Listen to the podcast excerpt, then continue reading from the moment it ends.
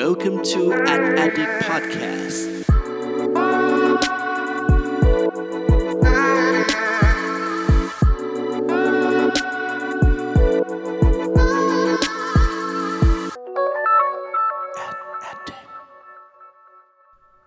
สวัสดีครับ ขอต้อนรับเข้าสู่ a d d i c t Podcast ตอนที่ 6 กับผม เพิร์ดพงศ์ปิติภาสุขยืดครับ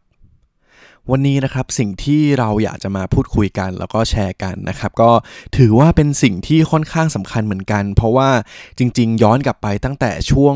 แรก ๆ เลยที่ผมได้มีโอกาสทำ Ad Addict นะครับทำเพจ Ad Addict ขึ้นมาเนี่ยผมก็ได้มีทำ content content หนึ่งนะครับแล้วก็เป็น content ที่หลาย ๆ คนเนี่ยโหให้การตอบรับได้อย่างดีมากนะครับเพราะคิดว่าน่าจะเป็นสิ่งที่ค่อนข้างจำเป็นแล้วก็สำคัญเป็นพื้นฐานความรู้ที่สำคัญเหมือนกันนะครับสำหรับหลาย ๆ คนที่ทำงานอยู่ในวงการโฆษณาแล้วก็ปัจจุบันเนี่ยต้องมีการปรับตัวในการทำงานในสู่โลกดิจิตอลด้วยนะครับ ดังนั้นเนี่ยวันนี้สิ่งที่เราจะมาคุยกันเนี่ยก็คือ 10คำศัพท์พื้นฐานสายโฆษณาดิจิตอลที่ต้องรู้นะครับ เดี๋ยวลองมาดูกันว่าวันนี้เนี่ยเราจะมี 10คำศัพท์แรกตอนที่1เนี่ยจะมีคำศัพท์อะไรกันบ้าง ซึ่งผมแนะนำเลยว่าอย่างน้อย ถึงแม้ว่าอาจจะไม่ได้เป็นคำศัพท์ที่ยากมากมาย แต่อย่างน้อยเราก็มาทบทวนตัวเองกันอีกรอบหนึ่งนะครับว่าเราเข้าใจเกี่ยวกับคำคำนั้นจริง ๆ แล้วเนี่ยถูกต้องหรือเปล่านะครับ มาเริ่มต้นคำแรกนะครับกันที่คำว่า impression นะครับ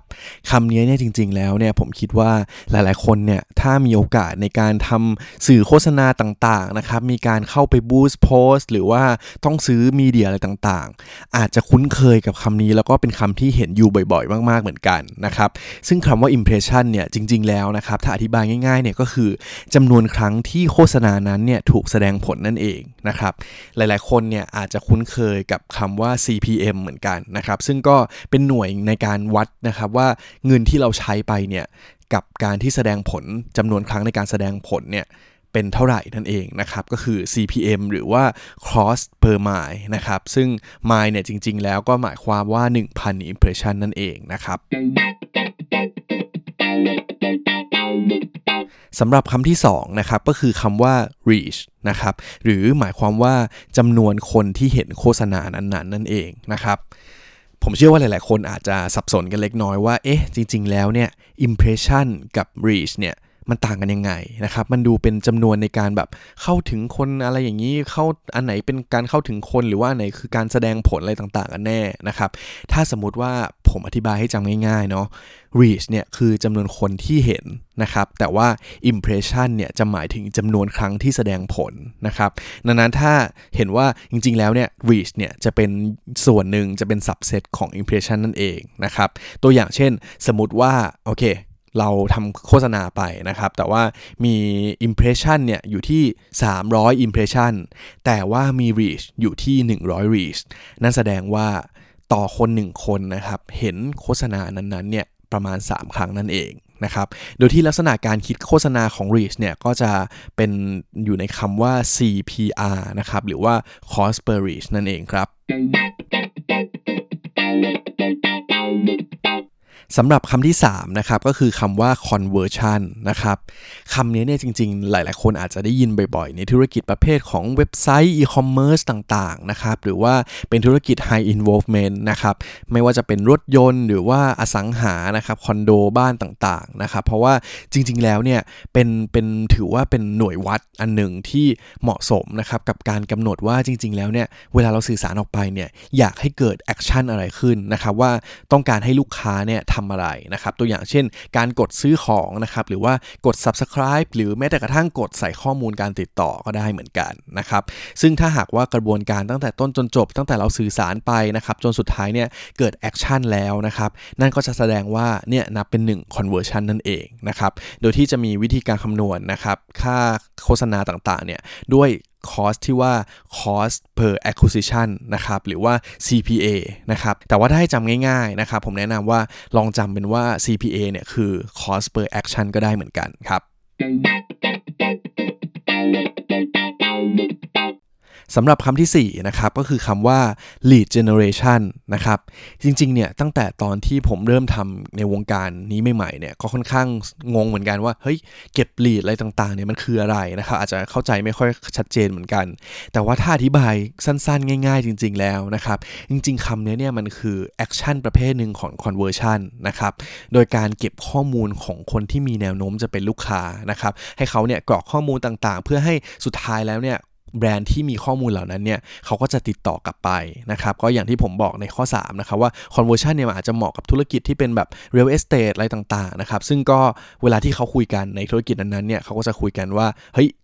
สิ่งที่เขาจะต้องการ conversion จริงๆ เนี่ย ก็คือ lead คนที่เป็น hot lead ก็คือคนที่มีโอกาสมาก ๆ ในการจะเป็นลูกค้าสำหรับเรานั่นเองในอนาคตนั่นเองครับ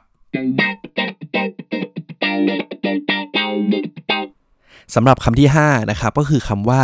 A/B testing นะฮะ คำนี้เนี่ยหลาย ๆ คนอาจจะสงสัยว่าคืออะไรนะครับอาจจะไม่ค่อยคุ้นเคยกันเท่าไหร่นะครับ แต่ว่าคำนี้ค่อนข้างสำคัญมาก ๆ และควรทำความเข้าใจจริง ๆ นะครับ ซึ่ง A/B testing เนี่ยถ้าอธิบายง่าย ๆ นะครับหมายถึงวิธีการวิธีการหนึ่งนะครับในการทดสอบโฆษณานะครับที่เป็นการทดสอบชิ้นงานชิ้นงานหนึ่งที่มีความคล้ายคลึงกันนะครับแต่ว่าอาจจะมีจุดแตกต่างกันเล็กน้อยนะครับไม่ว่าจะเป็นข้อความหรือว่ารูปภาพ หรือแม้แต่กระทั่งกลุ่มเป้าหมาย ก็สามารถทดสอบได้เหมือนกันนะครับเพื่อสุดท้ายเนี่ยเราจะได้ดูว่าโอเค ผลงานไหนโฆษณาไหนหรือว่ากลุ่มเป้าหมายไหนเนี่ยจะได้รับผลตอบรับที่ดีกว่ากันนะครับมันก็จะสามารถเป็นการเหมือนการทำ research แหละครับว่าโอเค การสมมติเรายิง ad โฆษณานี้ไปอันไหนมัน work กว่า ถ้าสมมติว่าอันนี้ไม่ค่อย work เราก็ควรจะโยกเงินจากอันที่ไม่ work เนี่ยไปอยู่อันที่มัน work กว่านั่นเองครับสำหรับคำที่ 6 นะครับ คือคำว่า retargeting นะครับ หรือว่าหลาย ๆ คนอาจจะคุ้นเคยกับ คำว่า remarketing นะครับซึ่งมีความหมายเดียวกันนั่นเองนะฮะถ้าอธิบายง่ายๆนะครับสำหรับคำว่า retargeting เนี่ยมันคือการทำโฆษณาแบบตามหลอกหลอนเราไปนั่นเองนะฮะซึ่งไม่ว่าคุณจะไปที่ไหนเข้าเว็บอะไรเนี่ยก็จะมักจะเจอตามมาด้วยนะฮะซึ่งจริงๆ แล้วเนี่ยมันก็คือวิธีการหนึ่งในการกระตุ้นให้ลูกค้าเนี่ยที่เรามีข้อมูลอยู่แล้วนะครับกลับมาซื้อสินค้าหรือบริการของเรานั่นเองนะครับ ตัวอย่างง่ายๆฮะผมคิดว่าหลายๆคนน่าจะเคยเจอเหมือนของผมเลยนะครับ เวลาสมมติว่าเราจะต้องไปเที่ยวต่างประเทศนะฮะเราเข้าไปเว็บเพื่อไปจองตั๋วหรือว่าไปจองที่พักต่างๆ สักพักเราออกจากเว็บนั้นออกมาแล้วนะครับ เราอาจจะยังไม่ได้ตัดสินใจซื้อแหละ แต่พอออกมาแล้ว เฮ้ย เล่น Facebook ทำไมอยู่ดีๆ เจอโฆษณาของ ที่พักนั้นนะครับ เข้าไปเว็บหนึ่งเฮ้ยมันตามหลอกหลอนเรามาอีกแล้วนะครับ อันนี้นี่แหละก็คือโฆษณาในแบบของ retargeting หรือว่า remarketing นั่นเองนะครับซึ่งค่อนข้างได้รับความนิยมเป็นอย่างมากเหมือนกันนะครับในหลาย ๆ ธุรกิจที่โฟกัสเลยนะครับในเรื่องของการทำออนไลน์นะครับเราก็จะเห็นอยู่บ่อย ๆ แล้วก็มักจะโดนตามหลอกหลอนอยู่บ่อย ๆ นั่นเองนะครับ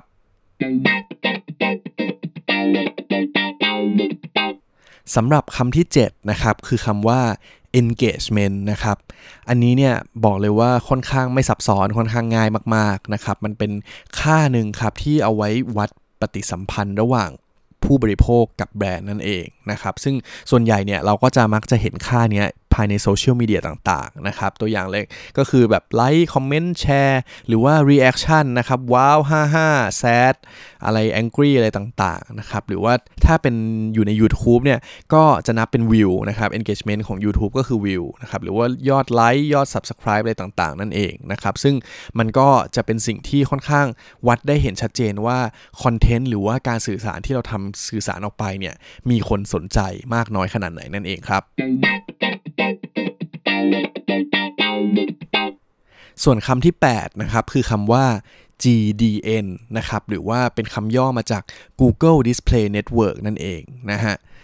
จริง ๆ แล้วเนี่ยคำนี้ถ้าความหมายสั้นๆ ก็คือเป็นเครือข่ายเว็บไซต์เพื่อการโฆษณาของ Google นะครับ ซึ่ง Google เนี่ยเขาก็จะมีเป็นเหมือนเป็น partner นะครับเยอะแยะมากมายเลยนะครับ เป็น network ที่ใหญ่มากๆ ใหญ่ที่สุดในโลกเลยนะครับ เป็นช่องทางที่สมมติว่าเวลาเราจะต้องการลงโฆษณานะครับ เช่นการทำ banner ต่างๆ การทำภาพเพื่ออยากให้ไปโผล่ในเว็บไซต์ต่างๆ เนี่ย แต่เราไม่อยากจะต้องไปติดต่อโอเคฉันต้องไปติดต่อเว็บ1เว็บ2เว็บ3ถ้าสมมติว่าเราให้ Google จัดการให้เนี่ยเขาก็จะมีการใช้ GDN เนี่ยแหละครับทำโฆษณาทีเดียวลงปุ๊บสามารถ target ได้เลยว่า โอเค ถ้าสมมุติว่าคุณอยากให้คนที่สนใจในเรื่องนี้ เห็นโฆษณาของคุณที่เป็น banner เนี่ยมันจะไปโผล่ในเว็บไหนได้บ้างนะครับเขาก็จะมีการทำโฆษณาเหล่านี้แหละผ่านทาง network ที่เป็นเว็บไซต์ต่างๆนะครับแล้วก็กระจายไปตามยังทาร์เก็ตที่คุณต้องการได้เลยครับ สำหรับคำศัพท์ข้อที่ 9 นะครับ ก็คือคำว่า SEO นะครับ หรือว่า Search Engine Optimization นั่นเองนะครับคำนี้เนี่ยค่อนข้างสำคัญมาก ๆสำหรับหลาย ๆ คนที่ทำเว็บไซต์อยู่นะครับ เพราะว่าแน่นอนว่าสมมติว่าเวลาเราทำเว็บไซต์เว็บไซต์หนึ่งแล้วเนี่ย การที่ปกติคนเขาส่วนใหญ่แน่นอนว่าคนไทย